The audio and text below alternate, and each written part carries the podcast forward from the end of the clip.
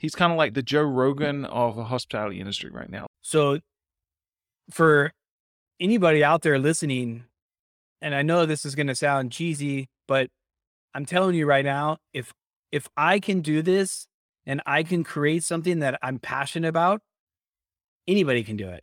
You just have to find what you really, really love. And I've been fortunate enough that I've had multiple different kinds of careers and I've loved every single one of it, even when it's been the works and I'm not making a dollar. I'm still having so much fun. And I think that's what's so important. I don't think people understand that you really have to listen to your heart and go after what your heart is telling you to do and all the other outside noise like your parents telling you you can't do it your teachers telling you that you're stupid that you're never going to amount to anything because you smoke pot or whatever it is you need to clear all that out and then just be real with yourself and figure yourself out and be like okay here's my strengths here's my weaknesses this is what i love this is how I want my life to be in X years and X many years, and then just go for it.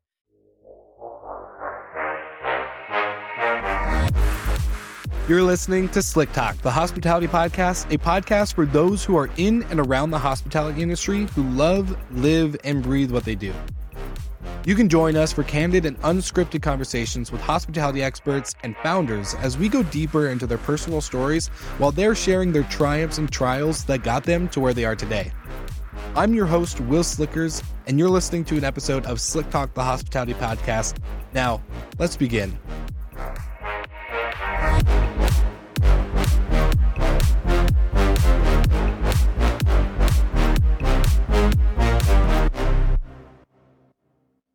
What's up, Slick Talkers? In this episode, we got real. And my guest today, John Hillebrand, joins me because I just, like I say in the beginning of the episode, I just saw this guy randomly pop up on my feed and I was genuinely curious because he started just making a lot of similar connections. Like all of the people that we talked to, connections that we had just kept popping up. And so I wanted to dive into his story. And John shares a lot about his struggles coming up as a child, going through school, being told that he was stupid by teachers, and just struggling with being where he was. And so hearing his story and how he overcame this to then now hearing about what he's doing with his ambassador work at Airbnb, how he is making an impact with his vacation rental homes, how he's helping his city with regulations and fighting the good fight to be a voice for the industry. It was super encouraging. It was super refreshing. And it, again, one of the highlights of why I love doing this podcast. So go ahead and check it out. I hope you enjoy this episode and we'll see you all again next week.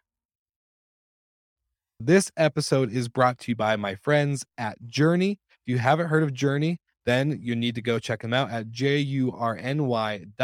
That's jurny.com. Because I know if you are growing your property portfolio like a lot of us in the space are, then hardware is really hard to come by. Let's be honest. Hardware shortages are still happening throughout Amazon and Yale, August, all these types of brands.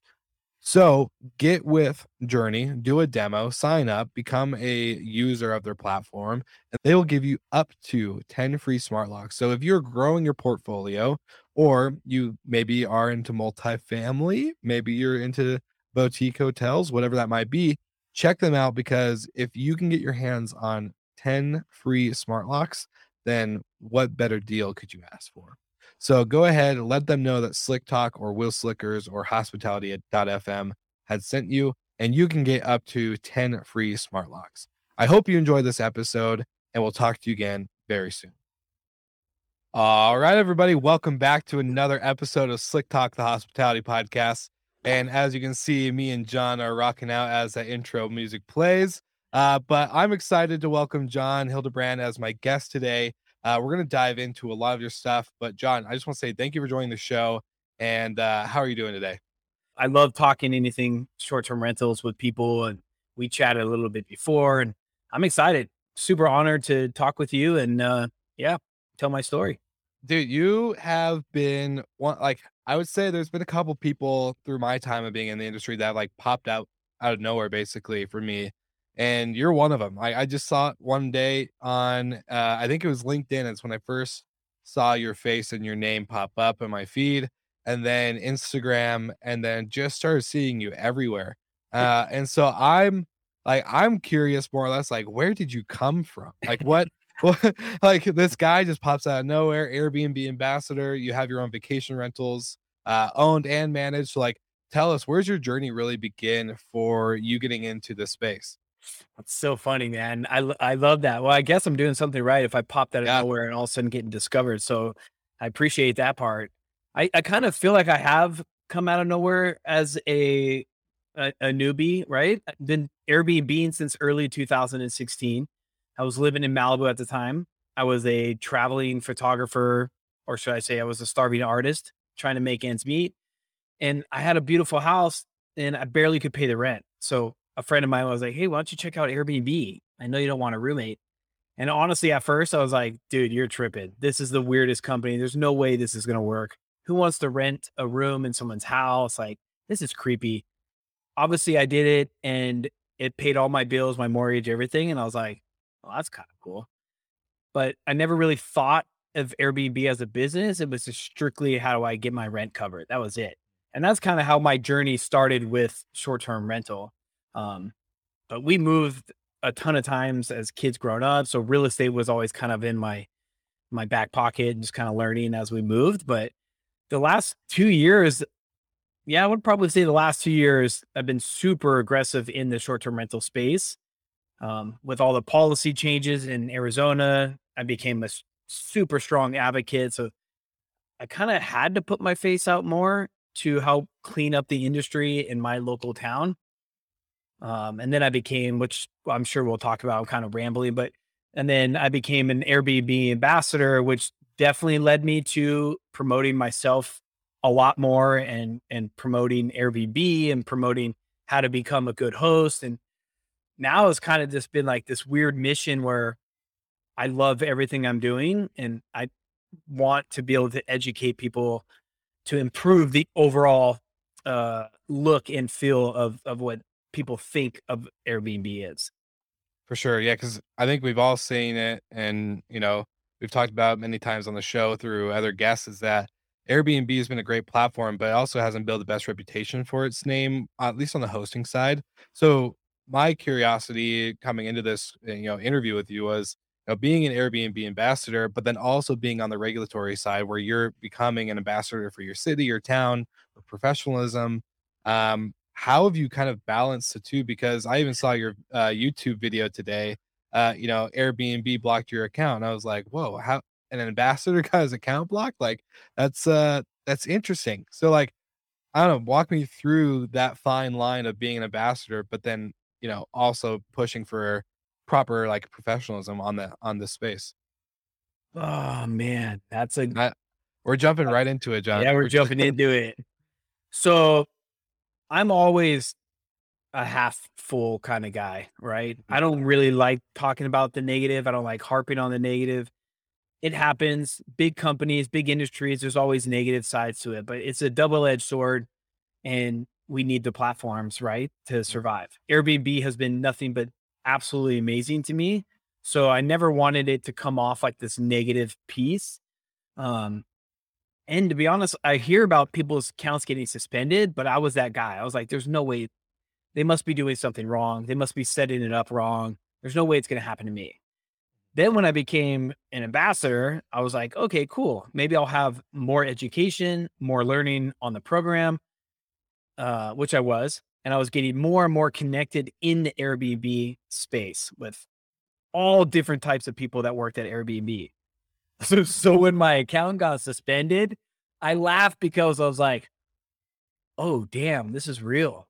If, and not to be like, oh, check me out. I'm an ambassador. Yeah. I got suspended. I was like, oh my gosh, wait, I do so much with Airbnb and I got suspended. Okay, everybody could get suspended. Mm-hmm. Like it was a massive wake up call for me. And, and to, to be totally honest, nobody in my departments of Airbnb and connections could help me. There was nothing nobody could do. Nobody knew why I was suspended. They couldn't even remotely tell me why. It was just a very, what I learned in the long run is that there's a massive disconnect between customer service and Airbnb. Airbnb customer service really does not talk to anybody else at Airbnb, and anybody at Airbnb can't talk to customer service. It's like the weirdest. I don't know who set that part up, but it's really Yeah. weird. No, it's Yeah. very weird.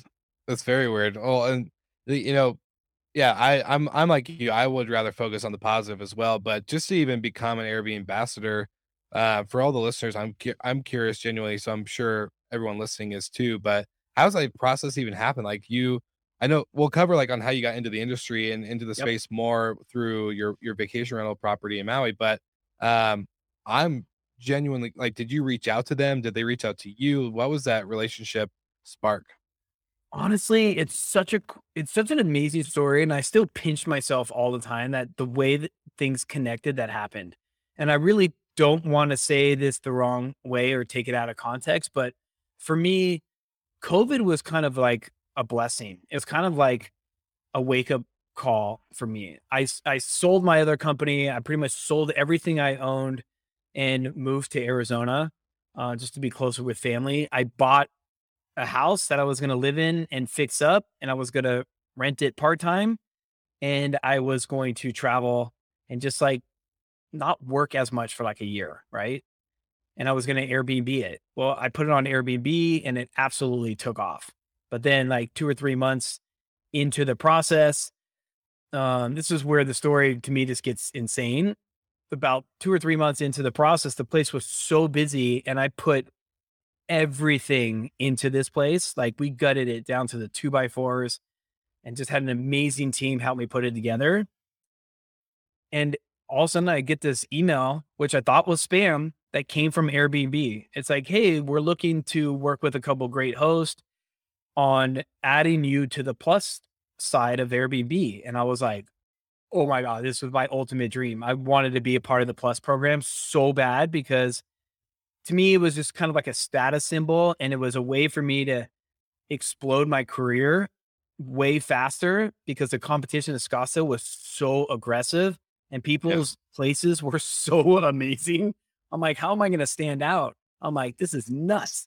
Scottsdale is a is a very very cool city for short term rentals. Like there's some really awesome properties, and I'm sure I've been watching again like your Instagram stuff, like great properties that you even just signed recently, like beautiful beautiful locations. So like yeah, I I love Scottsdale's uh, short term rental scene. Yeah, it's a look. Scottsdale's been on the map for years about about that, and I, I'll talk about that in a little bit, so don't get Mhm. too sidetracked. But it's a it's there's good and, and bad. You know, it's a little bit oversaturated now. There's everybody and your mother's coming out here and starting a business. It's it's getting a little kind of crazy, to be honest. yeah, so I'll I'll tell you, I got the email. I was like, oh, this must be junk. And I didn't really pay attention to it. And then I got another one. I was like, oh man, maybe this isn't junk. So I replied and um, we started talking. And they're like, hey, we need to send somebody from Airbnb to your place and do the walkthrough. I was like, Mm. oh my gosh, I'm going to learn so much from this person at Airbnb. I'm like, this is my chance to like get in the back door. This designer came with the plus program. We sat down and talked, and she was there for like three hours. And she's like, I don't really think you need to change anything. Like, you pretty much nailed it. I was like, wait, re- really? She's like, yeah, a couple little things like this, like female products in the bathroom and that kind of stuff. I'm like, Mhm. okay, I can I can do that. Maybe add some paint on the wall, change it up. And we started going through the, the process. And then boom, COVID hit. And then the lockdown and Airbnb like literally wiped out the entire plus department. And I was like Yeah. so close to getting done. I was devastated. I was like so bummed because I worked so hard to get there, and that my team at Airbnb Plus was like some of the best people I've ever been around and work with, and they all got fired. And I was like, oh my god, I feel so bad for all these people. Long story short, one of the ladies there was like, look, I think you should be aggressive. I think you should go after it. I'm going to introduce you to the photo team because you're a photographer. Why can't you just shoot this yourself? You already designed it good. And I was like, okay. And I went down that hole. I was like, I can shoot it. I can finish out the rest. I will build out my last steps with the plus. And at first, Airbnb was like, oh, I don't know. I'm like, trust me, I can shoot this, no problem. So they signed me up with the photo team. It was like the weirdest storm. then I got signed up with the photo team. Then I they had to educate me on how they wanted the photos to be like dialed in perfectly for plus. And then I just went all out. I just made sure it was absolutely perfect. And Airbnb photo team was like, "Oh my, these photos are amazing. Would you want to join the photo team all together?" I was like, "Dude, I'm so bored with the lockdown. Like, yeah, let's do it." So I was the last home in Scottsdale to become the plus listing. And I think I was the last home of the entire program before it got shut down. And so I just barely squeezed in there. And and the reason why I was I tell that story is because that's what led me into the back gate of Airbnb. Then I became a photographer just because I wanted to learn more and I kept shooting all kinds of random stuff for Airbnb for the houses. And I just treated it like a way to get in the back door. It was never about the money because the money was Yeah. really small. I just wanted to learn, meet new hosts, and just get out there. And the photo team liked what I was doing. They saw that I was adding more homes and I was just an, being an- a voice. And then all of a sudden, I get another email. Hey, this is um, I probably shouldn't say his name. Somebody in the Airbnb reach reaching out. We're starting this pilot program. It's called Ask a Superhost. We really have no idea if it's ever going to pay any money. We don't know where it's going, but your name came at the top, like the top of the list to talk to. And I was like, whoa. I'm like, okay, might as well. I'm, I'm, I'm like in my house twiddling my thumbs. It was like the perfect storm, to be honest. And was your any of your properties getting bookings during this time, or was this like the super early days when pretty much everything halted, even the drive to traffic, uh, you know, kind of halted a little bit? It's so it's so weird because like the lockdown forced me to learn everything I possibly could about Airbnb. I read every single book. I've read every podcast. I was like watching YouTube videos like a maniac. And I was just like taking it all in. And I was just getting more and more and more excited. And I was joining little groups. I was like on Facebook and because I had nothing to do. So it just forced me to become an expert in every part that I could. And parts that I didn't understand, I would just reach out to anybody that would pick up the phone or email or whatever. I was probably so annoying to some people, I'm sure, but I was like, whatever.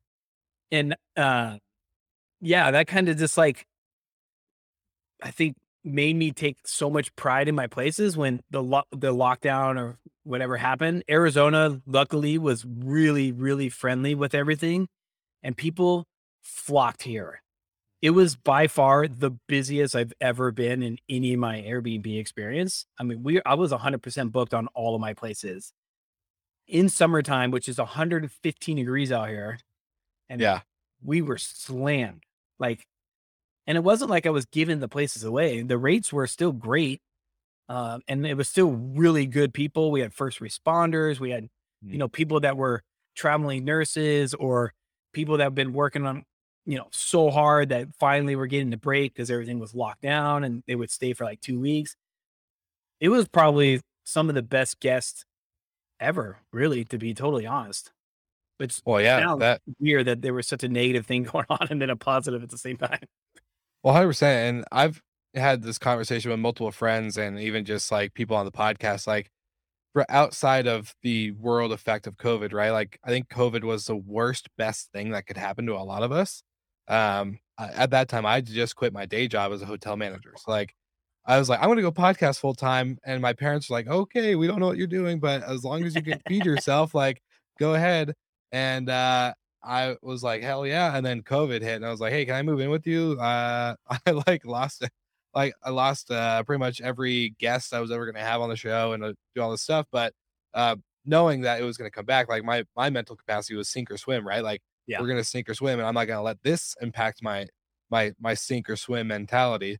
Um eventually obviously as we know, like things work out. But um for you, you know, you kind of you previously mentioned that you sold your company before moving to Scottsdale. So what were you doing before and what was kind of like your exposure into entrepreneurship even before Airbnb? Because I think we've all seen like we even called them, I think we called them COVIDpreneurs, but a lot of the uh you know short term rental hosts become multi entrepreneurial because of just hosting, right? Like they get experience, they gain their portfolio, they found find a passion through some kind of outlet through short term rentals and start another business. Maybe it's a cleaning company, maybe it's a tech company, maybe it's this or you know whatever. Um, so I'm kind of curious for you, like what was your first exposure into entrepreneurship?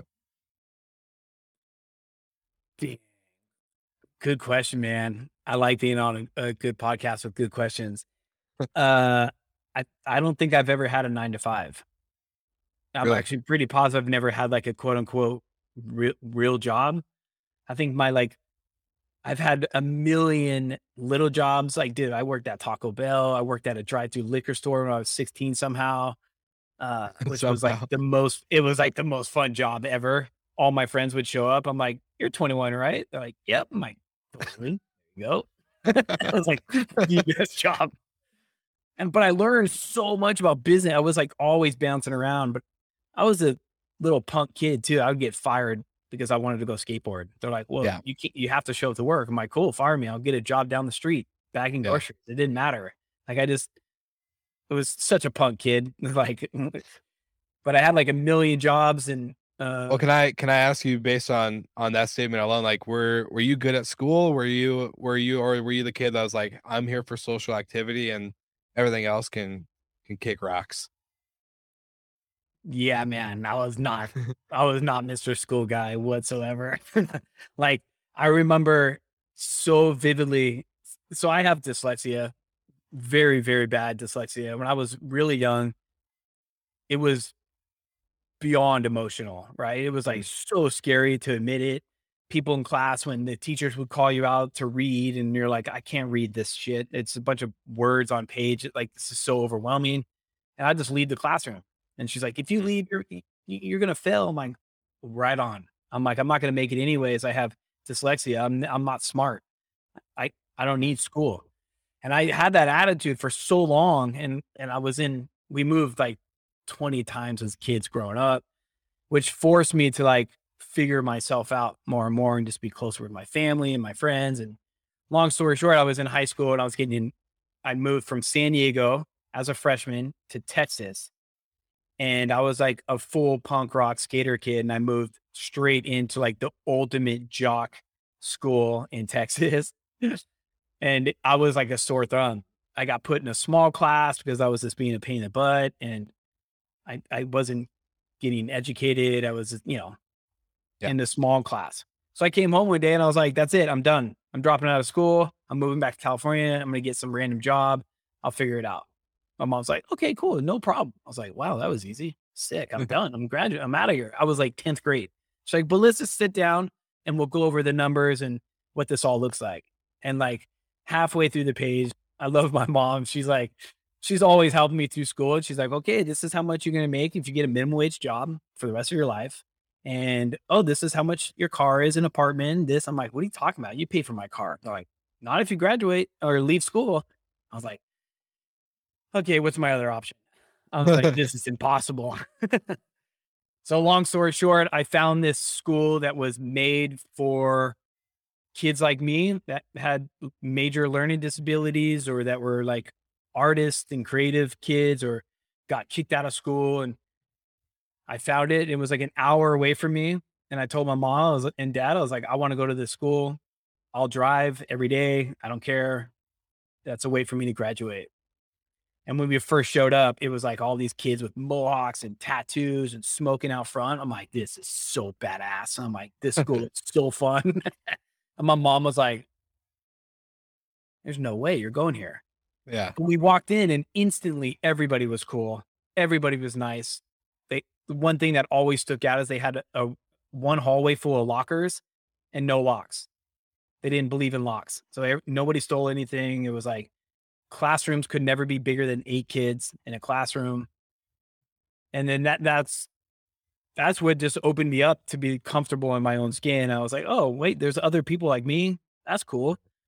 And then, long story short, that's what led me to photography. The teacher there was like, Hey, I know you don't like school. I know you want to graduate. Um, why don't you pick up a camera? So I picked, he, he picked up a camera. He started teaching me photography. He's like, you can make a job out of this. I'm like, what? I don't have to learn how to read and write and all this crap. He's like, nah, dude, be an artist. And then by that, I was like full speed ahead. Started taking pictures, did the dark room, and I just went all in. And he, I ended up graduating a couple months early. Uh, actually got a diploma, which was like not even close to what I was ever thinking about doing. Yeah. yeah, and my parents were super, super supportive. Otherwise, eh, God knows what would have happened. I don't even know. This episode is also brought to you by my friends at Safely. If you haven't heard of Safely, then you need to go check them out because Safely is such a good product and a must have for any short term rental operator from host level down to being a big property manager. So I know we have lots of issues when it comes to parties or potential damage that comes into having guests and strangers stay in your home, but you can actually use Safely as a big barrier between your money inside your pocket to then the money that a guest would have to pay. So the reason why I love Safely is because whether you get makeup or stains on perfectly clean and white linen, yes, that does happen. When an asset owner is coming to you to protect and manage their asset, there needs to be a big wall of trust. And honestly, it's very hard to get someone to trust you with that type of investment right out the gate. But I've been able to personally use Safely as a anchor, so to speak, for trust because showing them that we not only protect their home by vetting guests, by implementing smart tech and noise devices into the unit, we also make sure that we are protecting ourselves, the guests, and the homeowner through Safely. So go ahead, check them out. Let them know that Will Slicker sent you from Slick Talk, and they'll make sure you are in great hands from there on. Now back to the episode.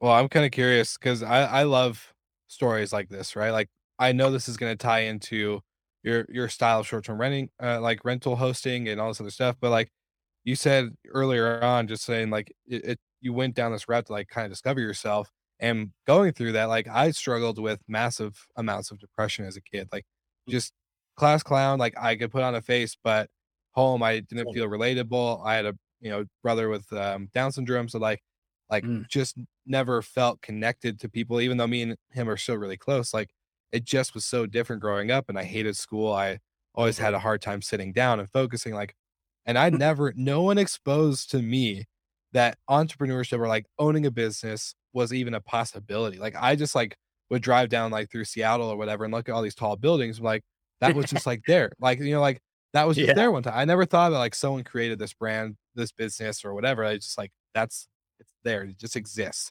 Um and so but like for for you, like what were some ways that you really had to like hone into like, okay, yes, I, I struggle with dyslexia, but like did you have anything that you did outside of like even photography too, just like to really because I I believe this personally ties into how you've formed your business now, like how you got to this place, right? Like Yep. there's something inside of you that triggered, whether it was as a kid or through that that school, um, that really kind of pushed you to become who you are. So is there any particular moment or like thing that you did that really triggered that? I'm going to that school. It was I can't even remember the name of the school. I think it was called like Bending Oaks High School in Texas or something like that. But honestly, that really changed everything for me because I never saw those type of kids before. I thought I was just the only one that was like stupid. That's all I ever heard. My teachers would flat out tell me, "You are stupid. You're not going to make it." I'm like, isn't the whole point of coming to school is get like encouragement to do things and like it just didn't make sense to me and the only people that were ever supported me were my parents like i got kicked out of school one time for a week because i had a skateboard shirt on that said shove it and my mom was like you're kicking the kid out of school for wearing a t-shirt how does this make any sense Yeah. and i just couldn't it was so hard for me to grasp that attitude and it just that so that school was all about it no matter what i said or what i was concerned about the school encouraged it they would like sit you down even if it was right or wrong they would still go through the steps and the mm-hmm. scenarios be like okay i see where you're coming from john but in the real world, this is not how it works. You you have to communicate. You can't, you got to do this. You got to be able to do that. There is other people like you, and then they set me down and were like, "Look at all these amazing people. What do you find in common about some of these people?" And they were like, "I don't even know off the top of my head anymore. That's how uh, long ago it was, but it was like Steve Jobs, like all these crazy people doing like over the top things." And they're like, "What do they all have in common?" I'm like, I don't know. They're super successful. They're like, no, they all have dyslexia. And I'm like, what? That's impossible. Look how successful and awesome these people are. They're like, they all have dyslexia. Don't mm. let this change your whole life. This should be who you are. You should be proud of this. This is going to make you creative. This is going to make you successful. You need to embrace it.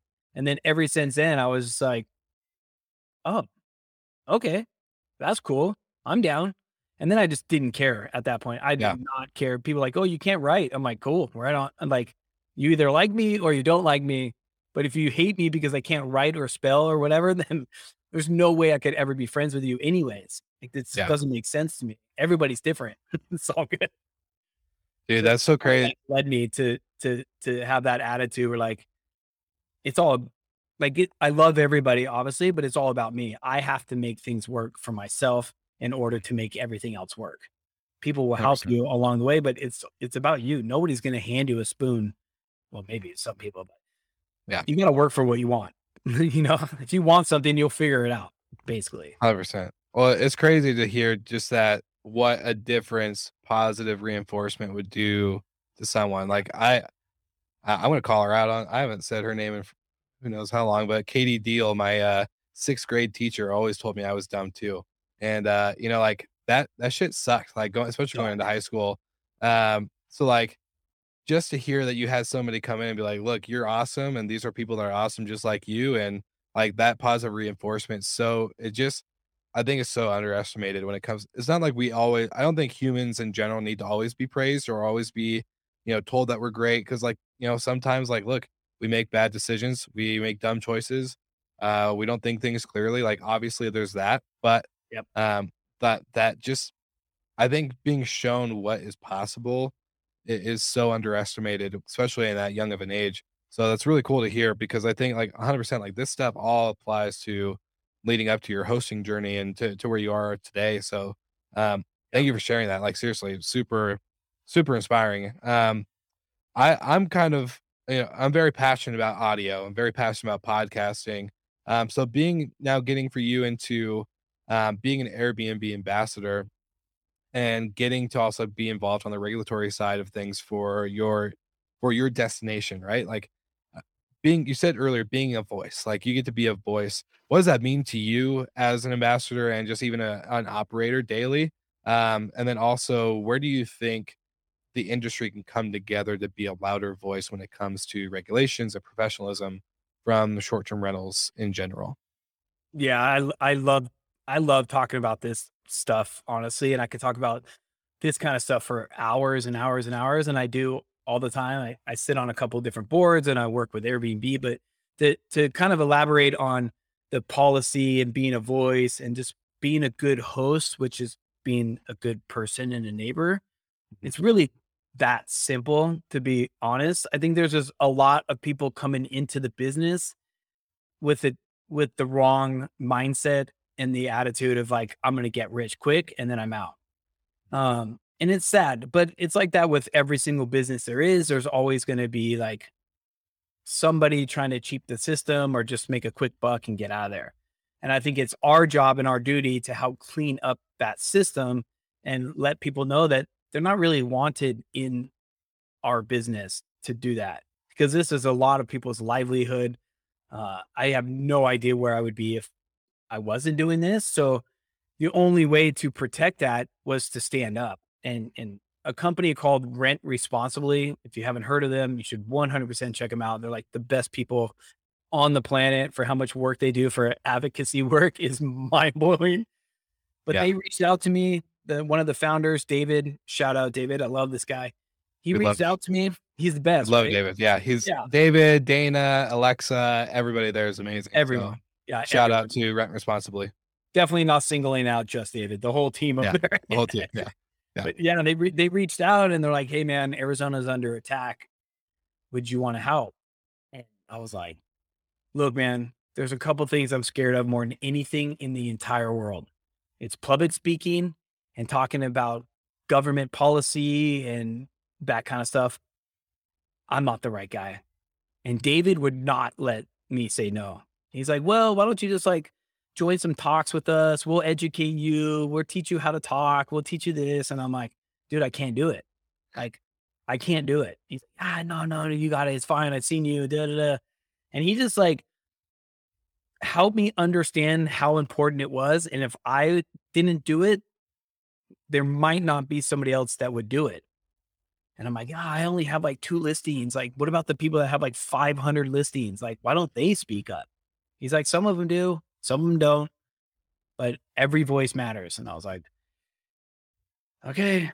And, and that's that's kind of like what led me into, you know, being a good neighbor and building out these good policy uh, best practices and um, which led me to step up my game and and be a better host and find out why people were hating on us so much because it was like one of those things that you would show up and you'd be like at a party or a club or like a restaurant or like a business network and they're like, "Oh, what do you do?" You're like, "I do short-term rentals."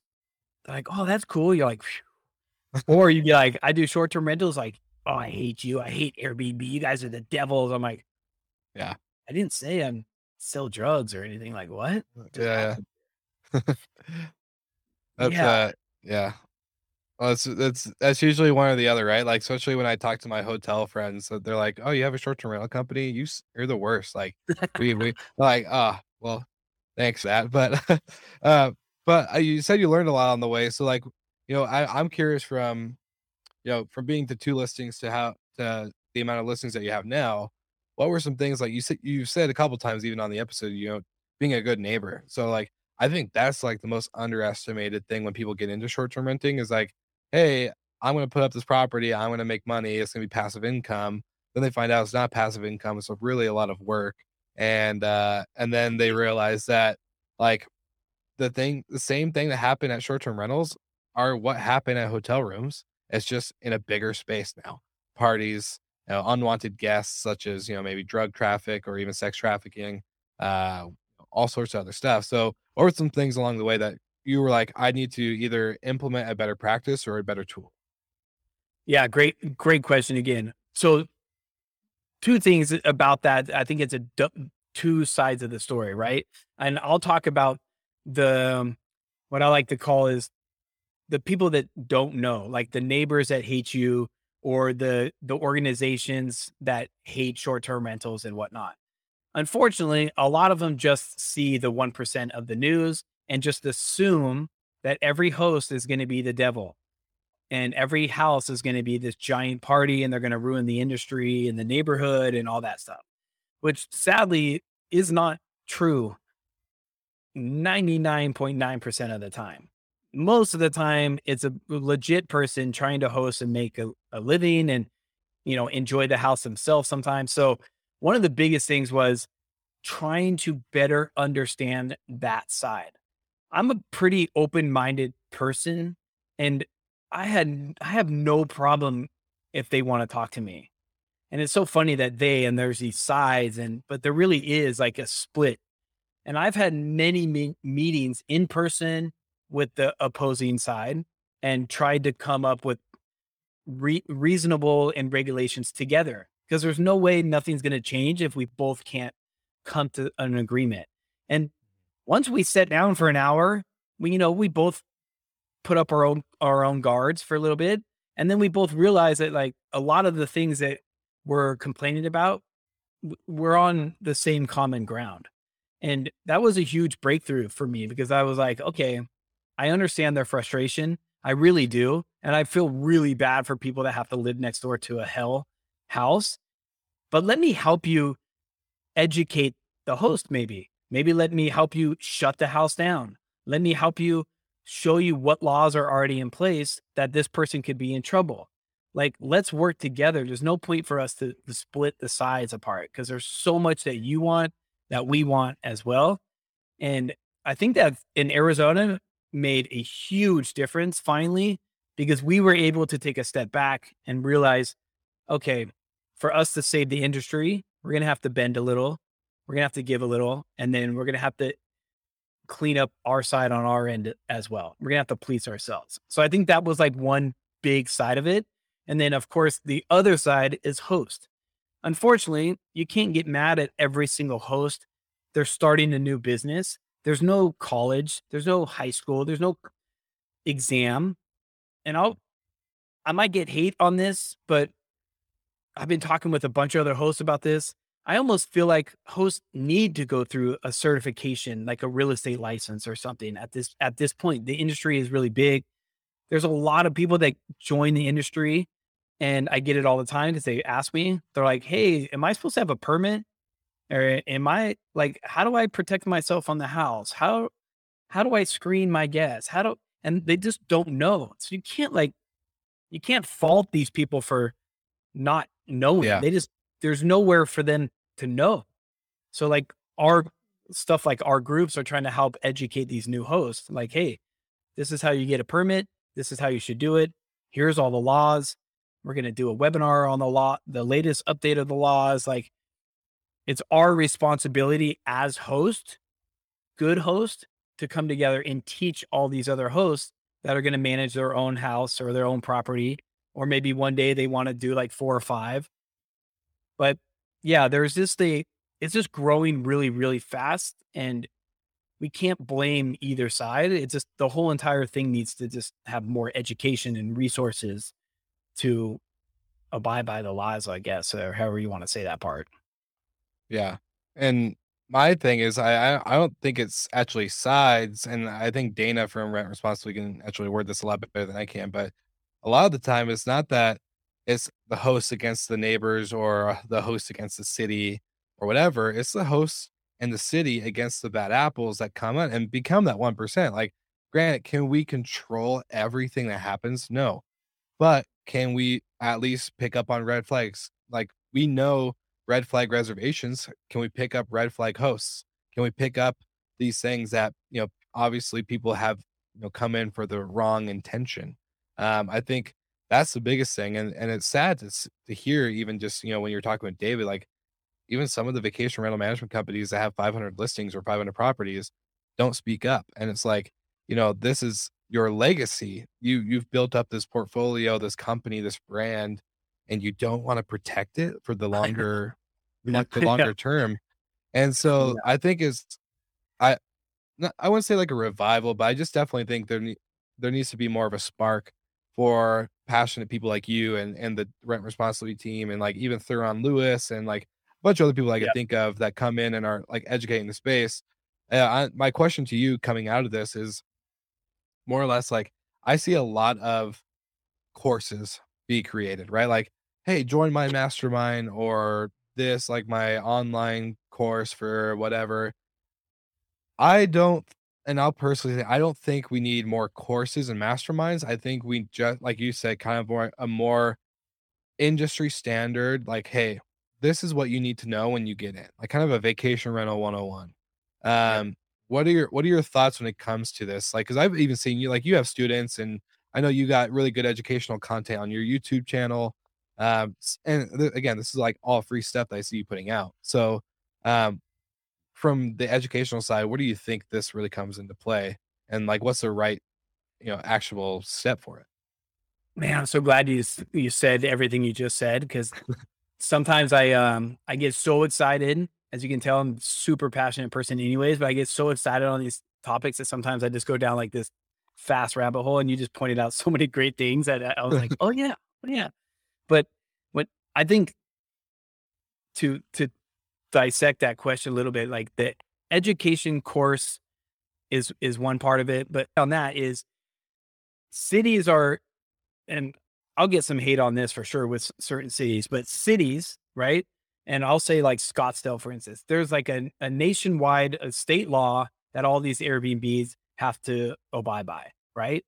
And and then there's cities that within that law have their kind of rules and regulations, right? But even as an educator and someone who sits on the board of policy has the hardest time to figure out where that information is and how you're supposed to learn about it. And every time you call the city, a different person answers the phone with different information. So they the I think one of the biggest mistakes right now is the lack of communication between city officials and really good hosts that are trying to, to clean up the industry and working together. Now, I know politicians never want to work with anybody, you know, they're always right. But a lot of them really do want to work with us. And we've been so fortunate to be able to sit down with a lot of them that are like, we have 5,000 bills this this month. Like, help us understand your bill. How can we clean it up? How can we fix this industry? And I think there's just such a big, big disconnect. And you can't start finding people for laws that they have no idea that are even in place and they can't even find them. So I think that's one of the really big problems that we're trying to fix up in, in our town. I think more people in different cities and townships should do that. And then, yeah, the courses, the courses are interesting, man, because I see a lot of gurus that are charging people a fortune. Yeah. And it just, it kind of breaks my heart sometimes because some of those, and I don't want to, I'm not calling anybody out or anything like that because I think there's a lot of great ones, but some of them are doing it for the wrong reasons. You know, they're doing the education part to, to just make a ton of money and they're not really giving a strong value. Um, yeah. I've been a part of some of those. I learned a ton in some of them, and some of them, like halfway through, I'm like, what did I just pay for? Like, what is Yeah. this? Um, but there is some that I I personally work with. This guy named Rob Built.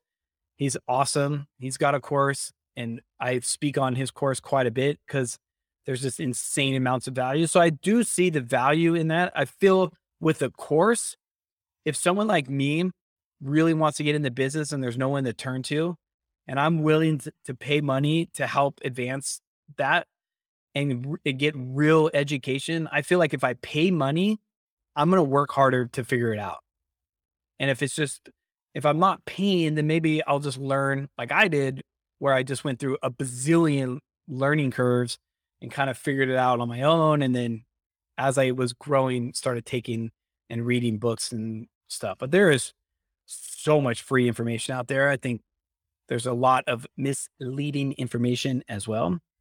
But like I said, if you're a brand new host, shameless plug, if you're a brand new host, take advantage of the Ask a Superhost program because it's 100% free. And Airbnb really, really, really is trying to educate new hosts on best practices and, you know, at least get them started in the right direction from ground zero.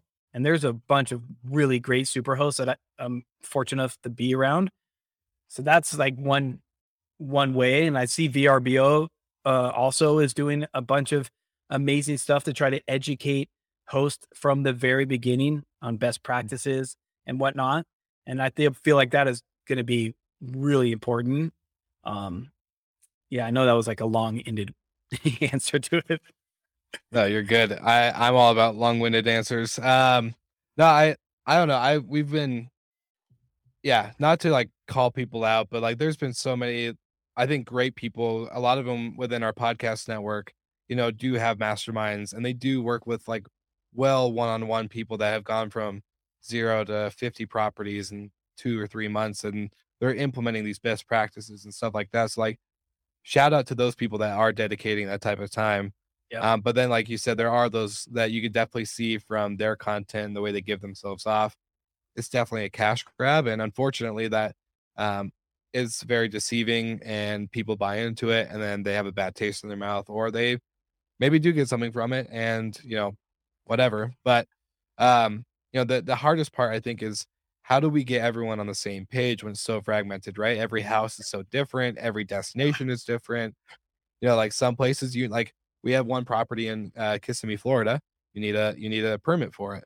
We have another place in downtown Seattle. You need a permit. Great, different processes of getting those permits. But everywhere else that we have management properties in, no permits, no nothing. Like, Yeah. don't need to be a real estate broker. You don't need to do this. You don't need to do that. So, um, again, like, where do you go to even figure out laws? Like, where do you go to figure out best practices? Where do you go to figure out the best tech, the best, you know, implementation of growth and and you know, hospitality in general, because you're not just um you're not just a host with a home, you're dealing with people and their vacations and making memories and all the other geeky stuff I get excited about. But um yeah, it's it's like it's just one of those Yeah, things that I'm constantly thinking about with how fragmented we are. But It's um so true, man. You're so you're so spot on. You're on to something so beyond what's what's going on, right? It's because if you're brand new, it's like it's almost overwhelming also because you're really trying to learn it all. And then Yeah. you're like, well, where do I turn to? Who's real? Who's not real? Um, obviously you just gotta listen to this podcast, get some gems all the time. but like it's hard to to to figure out who's real and who's not, right? And Yeah. who who can smoke the mirrors. I mean, I'll I'll be totally honest. I struggle with that all the time when I put out content. Yeah. For even myself, because I'm like, man, if somebody sees this for the first time, are they gonna be like, who is this dork? Like, Yeah.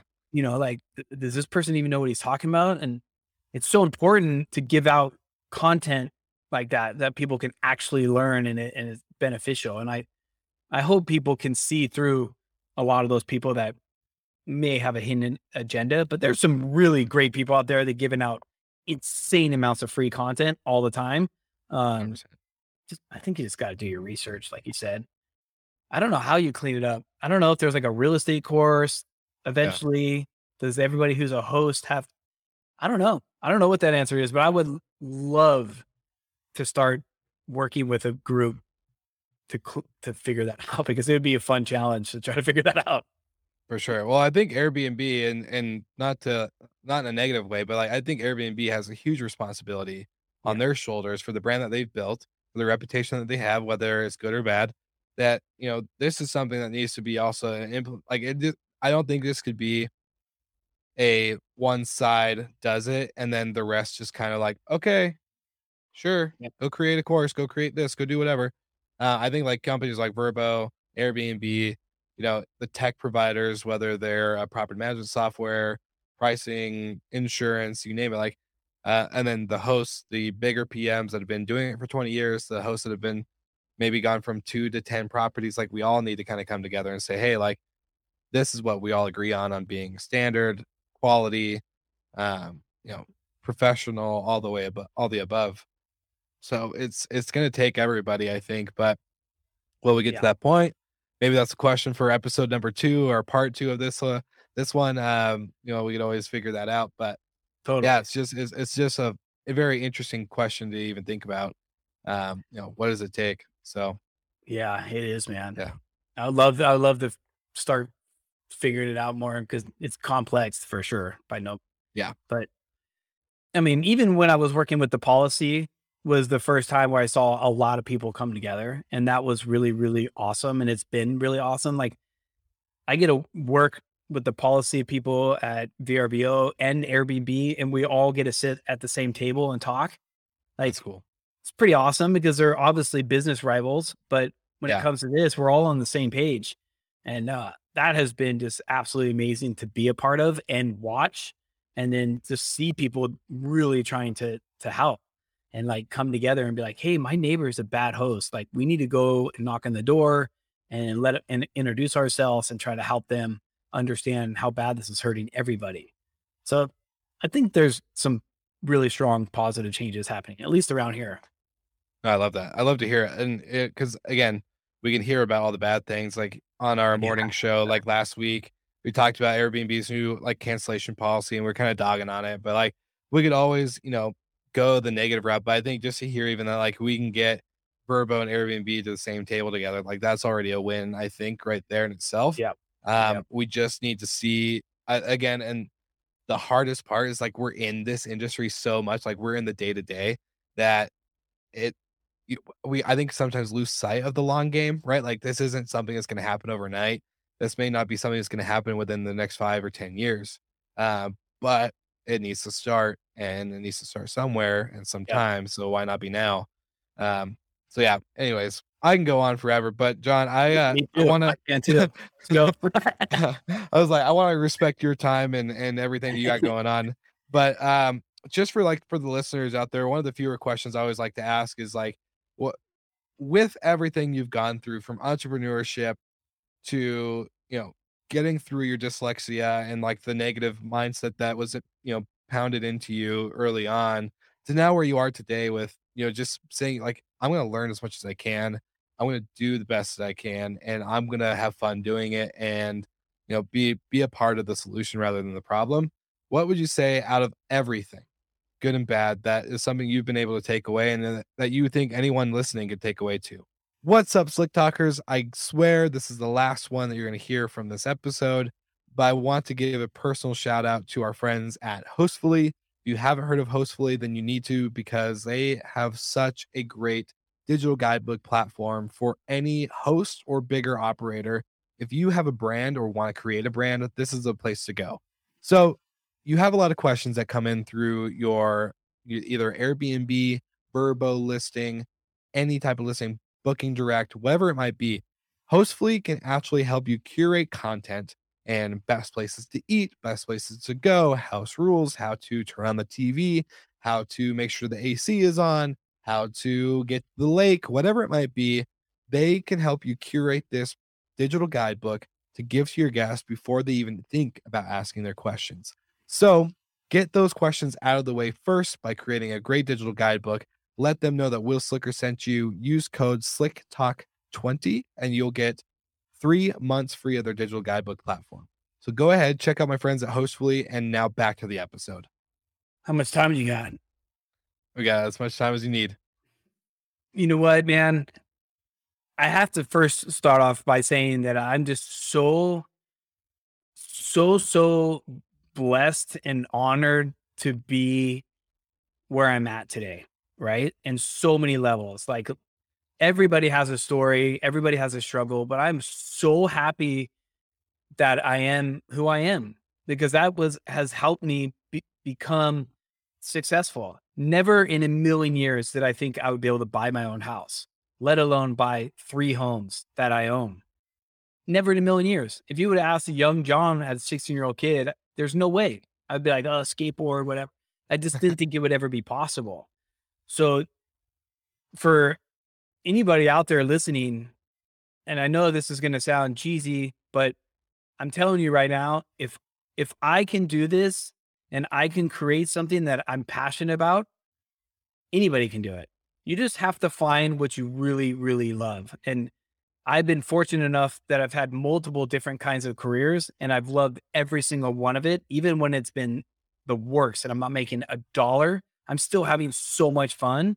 And I think that's what's so important. I don't think people understand that you really have to listen to your heart and go after what your heart is telling you to do. And all the other outside noise, like your parents telling you you can't do it, your teachers telling you that you're stupid, that you're never going to amount to anything because you smoke pot or whatever it is, you need to clear all that out and then just be real with yourself and figure yourself out and be like, okay, here's my strengths, here's my weaknesses.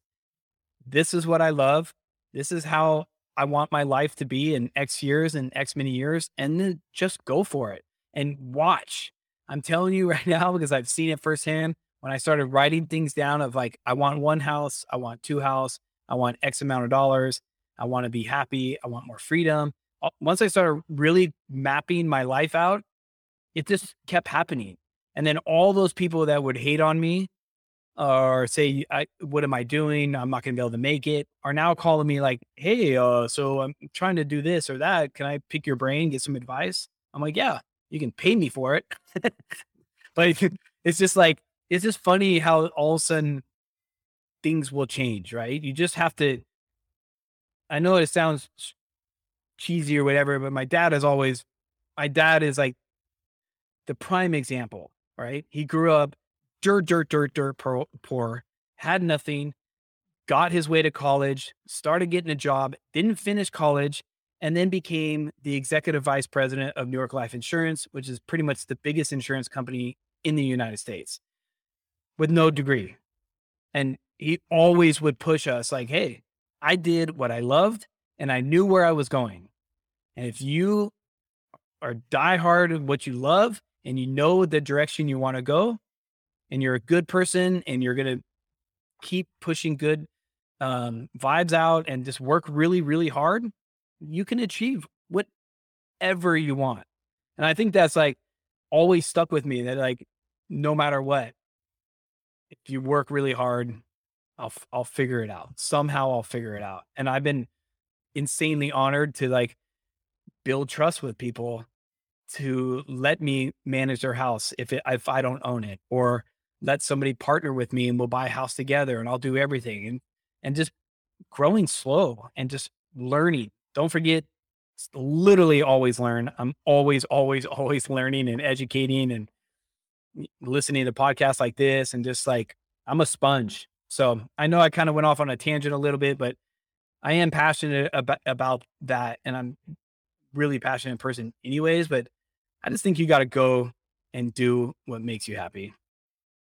Hundred percent, And yeah, and well, and you never know where that's going to be. It, you know, some people think I need to be a firefighter, I need to be a police officer, I need to be a, a pastor, or uh, this or that, and then all of a sudden you get stumbled into this thing called Airbnb or short-term rentals or hospitality or restaurant management or revenue management or retail e-commerce. Like the the the amount of stuff uh, that you can fall into nowadays is pretty awesome. So thankfully you know we're in this generation where we don't have to just pick like a trade job and work it for 30 years and retire. We can actually like find something that we're actually really passionate about. So i seriously love everything you just said.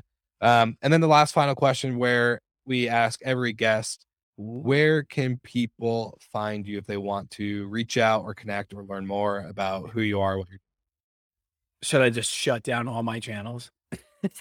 You're like, all of them like- yeah. You're like, well, you just popped up out of nowhere. Um, and you did say it.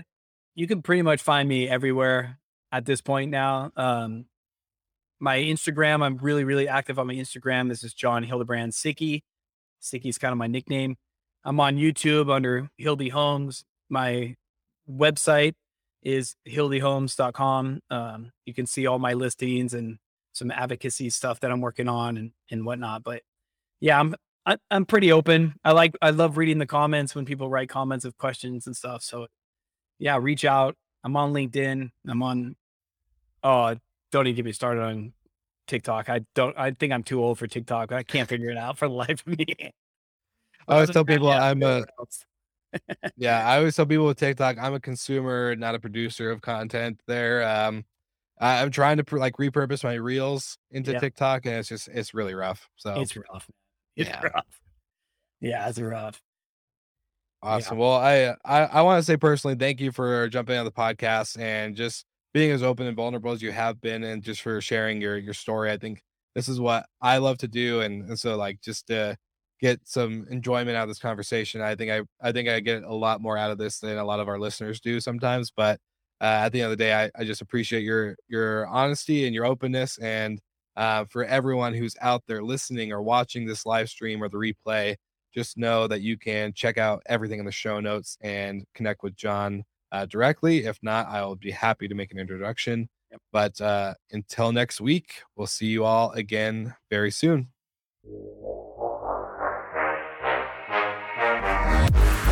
Thank you so much for listening, and thank you to our show partners for making Slick Talk, the hospitality podcast, possible.